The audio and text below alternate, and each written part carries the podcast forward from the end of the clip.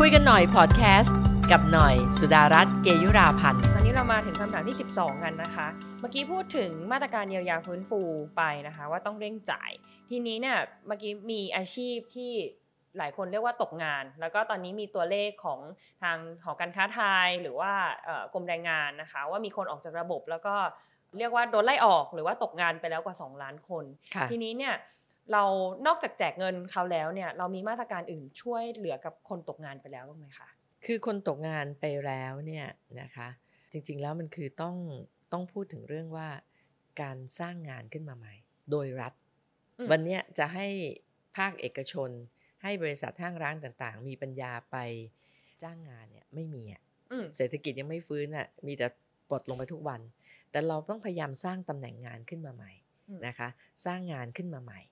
อันนี้ก็ต้องขอฝากไปถึงรัฐบาลนะว่าก่อนโควิดเรามีวิกฤตเศรษฐกิจอยู่แล้ว แล้วก็มาเจอโควิดเนี่ยเป็นมหาวิกฤตอีก เรายังไม่เห็นการใช้เงิน เพื่อให้สร้างให้เกิดการจ้างงาน แล้วก็สร้างให้เกิดรายได้ใหม่สองข้อนี้คือหัวใจสำคัญในการที่จะฟื้นเศรษฐกิจ เราใช้เงินมากมายมาก ๆ เลยนะ รัฐบาลนี้ใช้เงินไปทั้งหมด 23 ล้านล้านบาทละรวมเงินกู้กับเงินงบประจำปี การจ้างงานใหม่ ขอยกตัวอย่างสักสองตัวอย่างแล้วกันค่ะเช่นในชนบท ในชนบทเนี่ยวันเนี้ยเกษตรกรเนี่ยที่เราไปแจกเข้าบัตรสวัสดิการแห่งรัฐคอยรอเหมือนขอทานเนี่ยมันกลายเป็นเขาเรียกบัตรคนจนอืนะมมันกลายเป็นแบบเอาไปทำอะไรไม่ได้ ช่วงต้นๆก็ต้องไปเหมือนกับเอาเงินคนจนไปผ่านมือคนจน แล้วก็ขึ้นไปสู่คนรวย เพราะต้องไปซื้อของตามร้านสะดวกซื้อต่างๆนะคะ ร้านธงฟ้าต่างๆ ก็กลายเป็น ได้ของกลับมา เขาก็เอาของเนี่ยไปแลกที่หน้าร้านเลย ไปแลกเป็นเงินซื้อของราคา 80 บาท เขาก็เอาไปแลกเป็นเอ่อเงิน 40 บาทมาเลยก็คือเขาก็เอาเงินสดก็ได้เงินไปครึ่งหนึ่งกับได้กลับบ้านเป็นคนละร้อยกว่าบาท ต้องเช่ารถหักค่าเช่ารถเข้าจากเมืองหมู่บ้านไปอีกเขาอีกอืมอืมนะก็นี่คือสิ่งที่มันเกิดขึ้นดังนั้นเนี่ยเอ่อการจ้างงานที่จะ ต้องสร้างขึ้นมาในชนบทก็คือ จ้างให้เขาไปขุดบ่อน้ำในแต่ละครอบครัวเลย แต่ละพื้นที่ของเขาเนี่ยให้มีบ่อกักเก็บน้ำนะขุดด้วยแรงงานของเขาเนี่ยทุกที่พอบ่อขนาดเล็กมันขุดด้วยแรงงานได้ แล้วก็จ่ายเลยนะจ่ายค่าจ้างขุดบ่อ อันเนี้ยจริง ๆแล้วเนี่ยมันย้อนไปยุคนู่นนะนายกคึกฤทธิ์เนี่ยนะคะแต่ว่ายังทำได้ คือจ้างให้เกิดงาน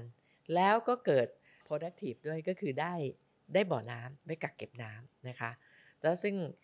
ต่อไปก็จะมีการดำเนินการเกี่ยวกับเรื่องการที่จะใช้บ่อน้ำให้เป็นรายได้ต่อไปกับกับชีวิตเขาอยังไง อีกตัวอย่างหนึ่งก็คือเรื่องของคนรุ่นใหม่ วันนี้เนี่ยคนรุ่นใหม่เนี่ยจบ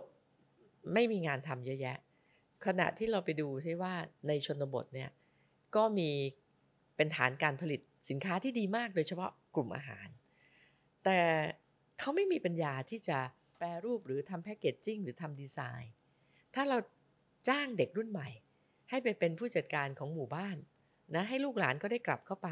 นะคะแล้วก็ใช้ความรู้ของโลกยุคใหม่เนี่ยไม่ว่าจะดีไซน์ไม่ว่าจะเป็นการขายออนไลน์ การทำแพคเกจจิ้งหรือการผลิตเนี่ยเขาสามารถ Search Google ได้หมดนะแล้วก็เป็นไปช่วยกับพ่อเท่าแม่แก่ในหมู่บ้านเขา ช่วยกันให้ผลิตภัณฑ์ของเขาเนี่ยดีขึ้น แล้วก็ขายทางออนไลน์ ซึ่งตอนนี้แม่ก็ทำ sandbox อยู่สองสามที่นะเอ่อเอาเด็กรุ่นใหม่เนี่ยกลับเข้าไปในพื้นที่จ้างเด็กรุ่นใหม่กลับเข้าไป อยากให้รัฐบาลทำแบบนี้ ฝากติดตามและพูดคุยเกี่ยวกับรายการคุยกันหน่อยพอดแคสต์ทาง Facebook สุดารัตน์เกยุราพันธุ์และช่องทางพอดแคสต์ทุกช่องทางนะคะ